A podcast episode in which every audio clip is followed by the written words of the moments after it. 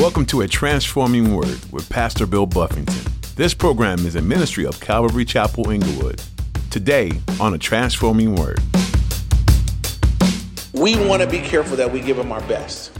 And I know we can be spread thin, and some of us have jobs and responsibilities and things and all that we got to do.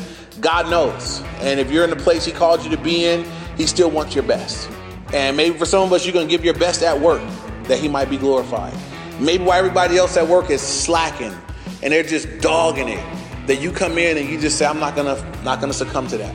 I'm gonna work hard. I'm gonna be a diligent laborer, diligent worker, that they might see how I work and say, What's different about you? Jesus. It can be hard to pour yourself completely into everything you do.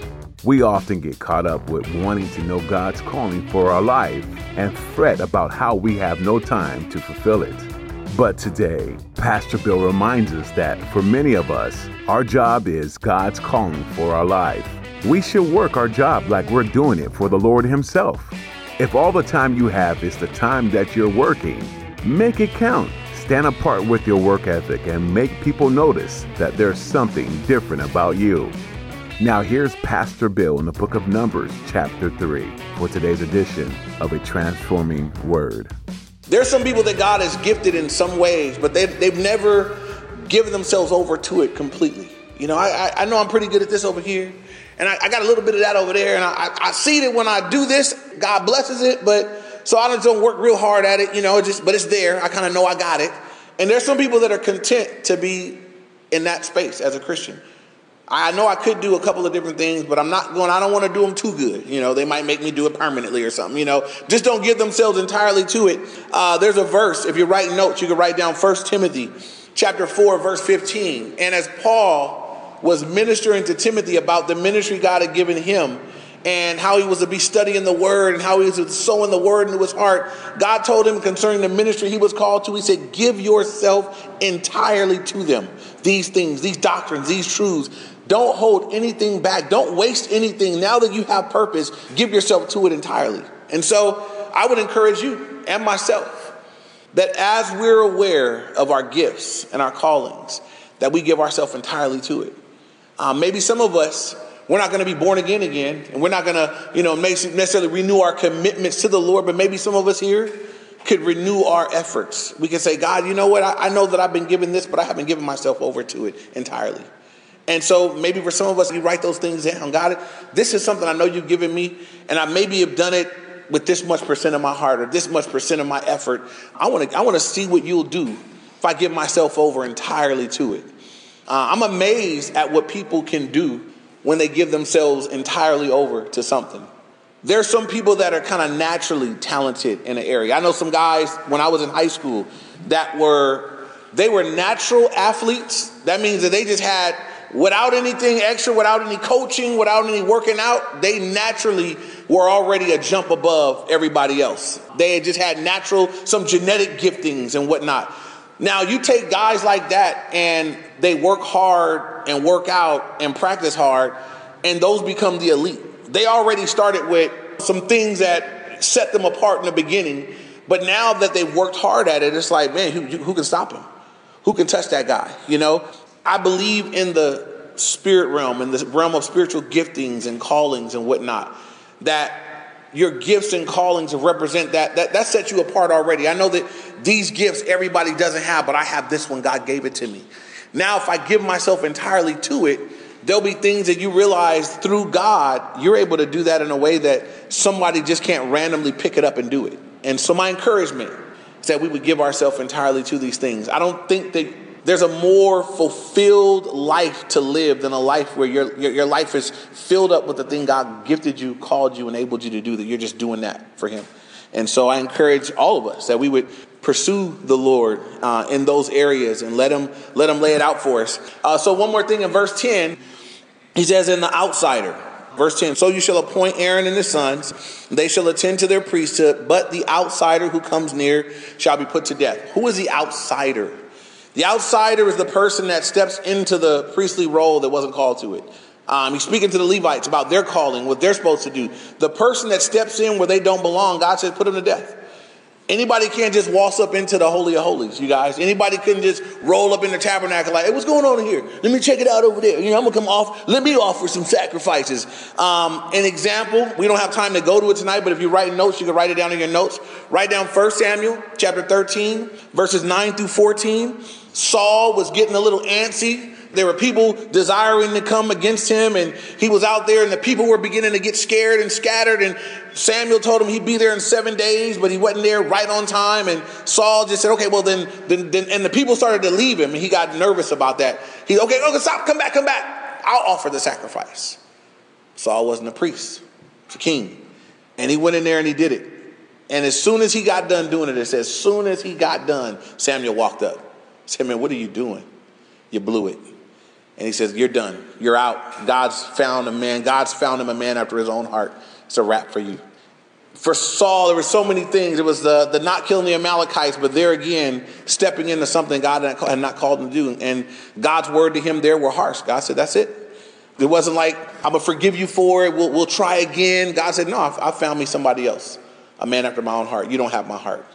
And so that was it for him. And so, what do we take from that? Obviously, none of us are priests, but I do think we can walk with this.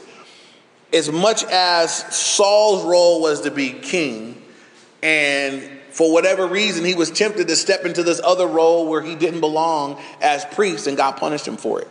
That's just not what I called you to do. You just you, you're not even being a good king. When when he was all antsy and worried about going over there to do the sacrifice, he should have been being the brave king that God had called him to be. He was a coward as a king. That's why the people were afraid because they're looking at their leader and he's scared. So if you know if you're if you're under somebody and they look like, hey, don't worry about this. We got this. Yeah, okay. Well, he said we got this, and so you know you'd be you you're encouraged by your leader, but they're looking at their leader. He's like he's scared. So they're like, we scared, we leaving. Matter of fact, you know, and they start scattering away. He was a bad leader. He wasn't even doing what he had been given to do with his whole heart. That's what happens. When God gives you something to do and you don't give yourself entirely to it, so you're not even doing well what God gave you to do for sure, then you start putting your hands in something God didn't give you to do. And you mess that up too. Why it's so important that we just say, God, I'm, i want to listen and hear your heart. What's, what have you given for me? And God may not give you the whole picture, He may give you a step or two or three. But when you take whatever He gives you and you do it with your whole heart, God, if you give me one step, I'm going to run that step until I get step two. I want to go after the thing that you gifted me, called me, and enabled me to do for your glory. Look at verses 11 through 13 now. It says, Then the Lord spoke to Moses, saying, Now behold, I myself have taken the Levites from among the children of Israel instead of every firstborn who opens the womb among the children of Israel. Therefore, the Levites shall be mine, because all the firstborn are mine. On the day that I struck all the firstborn in the land of Egypt, I sanctified to myself all the firstborn in Israel, both man and beast. They shall be mine. I am the Lord. And so here, um, the key word is in verse 12. It says, instead. God had set this up. He took them back to Egypt when they were when they were there in Egypt and what we consider the Passover, where God had set apart all the Passover, all the, the sons, and God told them there that all the firstborn sons, everything that comes out of the womb is going to be for me. The firstborn son, the firstborn animal, man, child, everything, the first fruit comes to me. God says, now the Levites, you guys are, instead of the first fruit, instead of the firstborn, you guys set apart for me. And so this is what we're to take from that, right? When you looked at the the firstborn or the first fruit, it was the best. It was giving God the best. And it was also giving him faith, right? Um, it was the first one that came forth. I don't know what else is coming. I don't know how much is coming later on, but I'm giving it to God first. Um, because he's the one that enabled me to get it. And so they did it with their crops, they did it with their animals. The firstborn child dedicated, they, they dedicated everything, the first thing to the Lord. The lesson for us in that is that, and we're saying it all the time, we want to always be giving the Lord our best in every area the best of your time, the best of your talents and gifts and energy and everything else, that, that God should get your best. You should save up your best of everything for the Lord each day. God should be getting the best of your time. I, I, you know, maybe you got a busy schedule, you got to work, you got to do. What's, what's the best time? When, when are you most able to focus and, and meditate and receive? You got to give God some of that time that, that he can have some of that time to, to, to speak to you and to minister to you. Um, some of us give God what's left. God, I, I, worked, I got up early, didn't have time to give it to you this morning. It was a busy, busy day. I went all day long, but almost just before I go to bed, just, just, just before you lay down, I'll give you what's left, which is not much. And you fall asleep. And you don't know if he spoke to you or if you got anything out to him, but you that's what you give him. Some people when they're giving, it's like that. I take my check, I spend everything I can, and I got I got two dollars left, Lord. Here's a tip. And we give them that. Some people with their gifts and talents, they take the best of their gifts and their abilities and they give it somewhere else. And, and some, somebody else has their access to their gifts and their talents and all the things that God has blessed them to do. And then, then they come to the place where they should serve in church and in, in fellowship with believers and they have nothing to offer. I can't offer that here. I'm busy doing that all the rest of the time. I don't have it to offer y'all. And they just come empty, nothing to give. So we want to be careful that we give them our best. And I know we can be spread thin, and some of us have jobs and responsibilities and things and all that we got to do. God knows. And if you're in the place He called you to be in, He still wants your best. And maybe for some of us, you're going to give your best at work that He might be glorified. Maybe why everybody else at work is slacking and they're just dogging it, that you come in and you just say, I'm not going to not going to succumb to that. I'm going to work hard. I'm going to be a diligent laborer, diligent worker that they might see how I work and say, What's different about you? Jesus. I love the Lord. That's why I do it like I do it. I do it for Him. And in that, you're glorifying Him. And if it's if it's just got to be done through work, then you glorify Him at your work. Um, but we want to give Him our best in every area. So here, once again, they're giving Him the first fruits, the best to the Lord. I think none of us would deny or you know put away the fact that the Lord deserves our best. And I don't want to just skimp over, but in verse 13, the last words are, "I am the Lord." Why does He put that there? Why does He stamp that after He says, Give me your best. I am the Lord. He's reminding them, right? He's reminding them who He is to them. I'm the Lord. I'm, I'm, I'm the Lord. I'm the one that brought you guys out. That's who I, I am. I am your Lord. That's what I am to you. And we can be reminded of that too. You know, when we look at the things that God's commanded, call us to do and whatnot, that we be reminded, hey, He's the Lord. He's the one that provides for my needs. He's the one that died for me. He's the one that brought me out of bondage. He's all that he's done. When I when I with all is attached to the name Lord, he says, I am the Lord. And so we know that he is the Lord. We want to make sure that he's our Lord. Right? That we're under submission to him, that we're we're obedient to the things that he calls us and requests of us. And so uh, moving on now, look at verses 14. And it says now, then the Lord spoke to Moses in the wilderness of Sinai, saying, Number the children of Levi by their fathers' houses, by their families. You shall number every male from a month old and above. So Moses numbered them according to the word of the Lord as he was commanded. These are the sons of Levi by their names Gershon, Kohath, and Merari like Ferrari, but with an M, I think. And these are the names of the sons of Gershon by their families Libni and Shimi, and the sons of Kohath by their families Amram, I, uh, I, big I, Hebron and Uzziel, verse 20. And the sons of Merari were uh, by their families Mahli and Mushi. Um, these are the families of the Levites by their fathers' houses. So um, let's let's go back up real quick. I want to bring our attention to the fact that they were going to be numbered from a month old and up. So it wasn't like before in chapter 2 where we want to know which men can go to war. Here it's, I want to know how many we have, period. I want to know how many we're going to be able to work with. We're going to find out a little bit later that the terms for the priesthood, uh, there was an age bracket that the men could serve as priest in. Um, the time frame for a male serving as a priest was between the ages of 30 and 50. And so, um, you know, there may be some question as to why. How come a 20 year old can't serve as a priest? 25 year old, 30 to 50. And I guess at 51, how come you got to be put out at 51? What, what's that all about? So I, I did want to take a few moments and speak to us about the different phases of life and how that every phase of life, every stage of life is different. And there's things that God's doing at every stage, and we want to embrace each stage of life. As a believer, at every stage, there's something that God is doing that's important. There isn't any stage of life that's unimportant, though we live in a society that would put it out that way. I find in the world that I'm living in, that y'all are living in, that every age group seems to want to be something other than what God wants. Young kids, they're supposed to be in a place of receiving and being sown into that they might grow into the people God wants them to be. Um, but many times our young people, they, they rebel. They don't really respect those that are above them, older than them. You know, that's what the world is putting out for the young people to disrespect and not receive well from those who mean them well, those that can pour in. What, what happens with our older people? Um, I see two terrible things. I see some older people that are deciding they want to be young all over again. Inappropriate, just straight up. Uh, I've seen women that is like, you, you, that outfit ended at, at, maybe 20, but that outfit is not for 50. It, it definitely ain't for 60. That outfit, that, that's over. That, that, that phase of life is a wrap. But now, through all the different things that can be done, men and women, there's some men. They should be at a stage of life where there, there's wisdom to pour down and they want to be a kid again and they're out playing with toys and having midlife crises and buying stuff they don't need and everything else. So I just want to point out to us that as believers, at every phase, there's something God would do.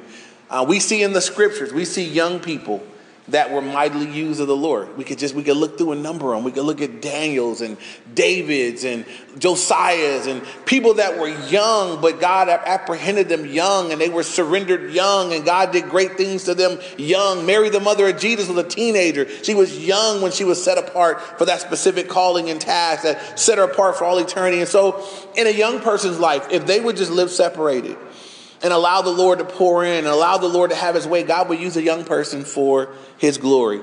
Obviously, at one month old, we're just numbering bodies. We're just saying how many how many males do we have that are going to be to grow into this role? But this is why I'm going through this thing on ages.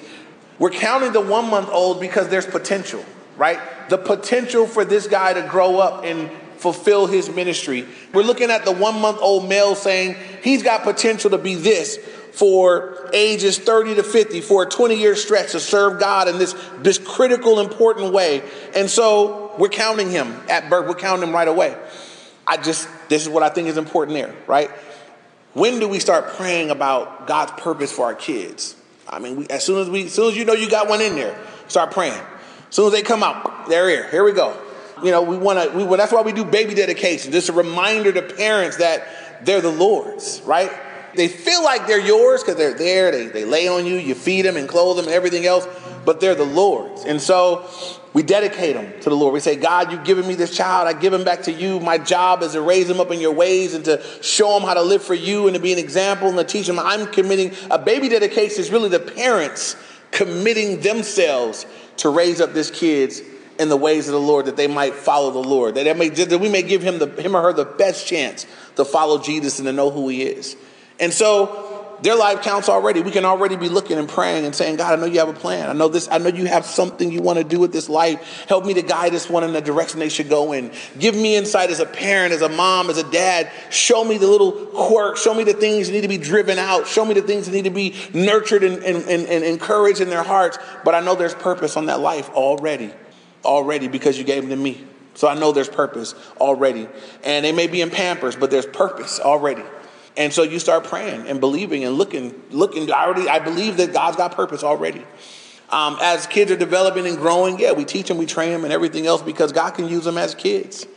Um, there's not really an age bracket where someone's not useful to the Lord. Now, uh, if you're writing notes in Lamentations, Lamentations chapter 3, verse 27, it says, It is good for a man to bear the yoke in his youth. What does that mean? It's good for a man to bear the yoke. Uh, that's, that's hard work. That's, that's labor. That's, that's labor intensive. But it says it's good for a young man to bear the yoke in his youth. What does that mean? It means this. There's some unique qualities about a young life. Uh, when you're a teenager, a young adult, usually you don't, you're not married yet. You don't have five kids yet. You don't have you don't have the responsibilities that are coming fast, you know, as you get a little bit older. And so in that period, in that season of life where there's vision, they just crazy enough to do some things that old folks won't do. Um, there's, there's, and there's a benefit to that. And it said, look, it's, it's good for a young man. It's good for him to bear the yoke in his youth. It's good that in your young age, in your youth, in those years, that you would you would be given over to work hard for the Lord. Because there are things that you're going to learn as you do so, but there's a benefit to young people. I've found that to be the case. I found as you get old, you kind of get stuck in some ways, and then you bring some kids around. Like, we should do it like this. Like that's not safe. Well, you should do it like that. It'd be fun. It'd be cool. And they just, they just got, they just a little bit crazy. But if you get like little Jesus, little crazy, you do something with that. So it's good for a young man. It's good for us, them to bear the yoke in their youth. Um, we went through Titus not too long ago. And as we went, made our way through Titus, we talked about the importance of the older ministering to the younger, the older men to the younger men, and the older women to the younger women, and how um, as you get into the older phase of life, you haven't run out of purpose yet. That there's a whole group of young people that don't know what they're doing. They have no clue. You've been married 40 years, they've been married four days. They need help, they need your counsel. So, one of the things the enemy does is, again, he brings that divide.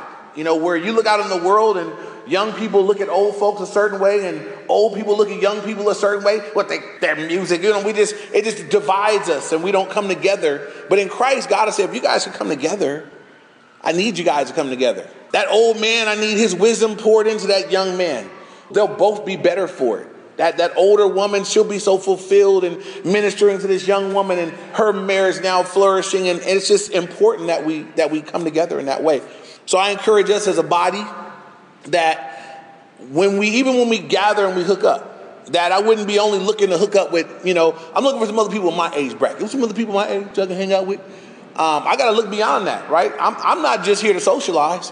I got purpose when we gather together. I might need to be with some young people, and I ain't that old yet, but I, I know a few things. I can pour some things out, and I, I might need to hang out with the older fellas and just let me listen for a while. Let me let me soak in and let me hear some some older wisdom. We need to be open to that. Just a couple other things, um, and then we'll we'll move on. Joshua 14, 6 through 10. You guys remember when Joshua and Caleb went out and they spied they came back with a good report. Everybody else came back and said, Oh, we can't do it. We're like grasshoppers in their sight. And they were scared and they didn't want to go. And Joshua and Caleb said, Man, we can too. There be our bread. Let's go. And they couldn't do it because majority ruled and they didn't get to go. But God remembered that they believed and they had faith and they were willing to go. And God gave Caleb the opportunity in his 80s to go back and go get that land. And he said, Man, I'm as strong at 80 as I was at 40. I'm, I'm going to go get me some. And I really believe this about that statement. Was he as physically strong? Was, was Caleb this freak of nature that at 80 he was as strong as when he was 40? I don't believe that's the case. I believe this, right? When Caleb was 40, who was going to give him the victory? The Lord. Who was going to be his strength when he went out to battle? The Lord was going to give it to him. That's why he said at 85, I'm as strong as I was then. I wasn't going to do it then. God was going to do it then. God's going to do it now. I'm, I'm, I'm as ready now to go as I was then. I got the same God. And he wasn't hindered at all. He didn't look at his age. He didn't say, well, now I'm older. I don't know if I can quite get up that hill the way I used to could, you know. He didn't say any of that. He said, look, I got the same God and I can and I can go. So I just would say that for anybody looking at their age and saying, well, you know, I'm just time for me to slow down. I guarantee you, God will never tell you to slow down. He may change up what you do, but he's not done with it. If you're breathing, thinking, if you're still here, right, he's not done. And so don't ever convince yourself that, well, you know, I, you know, I was, I really went hard when I was younger, but now at this age, you need to be looking for the Lord to show you what to do at this age because he's not done with anybody yet. Amen.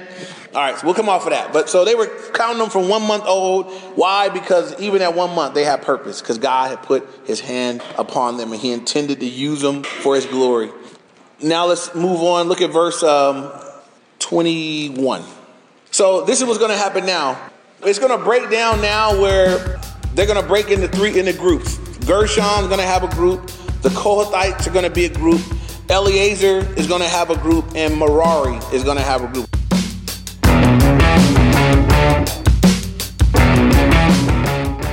You've been listening to A Transforming Word with Pastor Bill Buffington. As we study through the book of Numbers, do you relate to how the people wanted to rebel, complain, and doubt what God's doing? Throughout this book, it's easy to pick up on a theme that God doesn't look kindly at a rebellious spirit or behavior. However, He corrects the people in a way that causes them to come back to Him with the right kind of heart. The lessons that he taught them are the same ones he teaches you today. He wants you to live fully for him, not just say one thing and do another. This means not going about your ministry complaining about the things that bother you. God wants you to be overflowing with gratitude for what He's doing in your life and to look back at the struggles and recognize that He was the one who got you through. Are you enjoying these things that you're gaining from the book of Numbers? Today's message is available to listen to again on our website at calvaryinglewood.org. Once you're there, just click on the Teachings tab. Otherwise, feel free to download our mobile app to listen to more messages like this. Just search for Calvary Chapel Inglewood in your App Store. If you're looking for a place to connect this weekend, we love for you to join us for church Look on our website for the latest information on service times and locations. We're a group of people who love to learn from God's Word and be together as the family of God. Again, our website is calvaryinglewood.org. Thanks for tuning in to today's edition of A Transforming Word.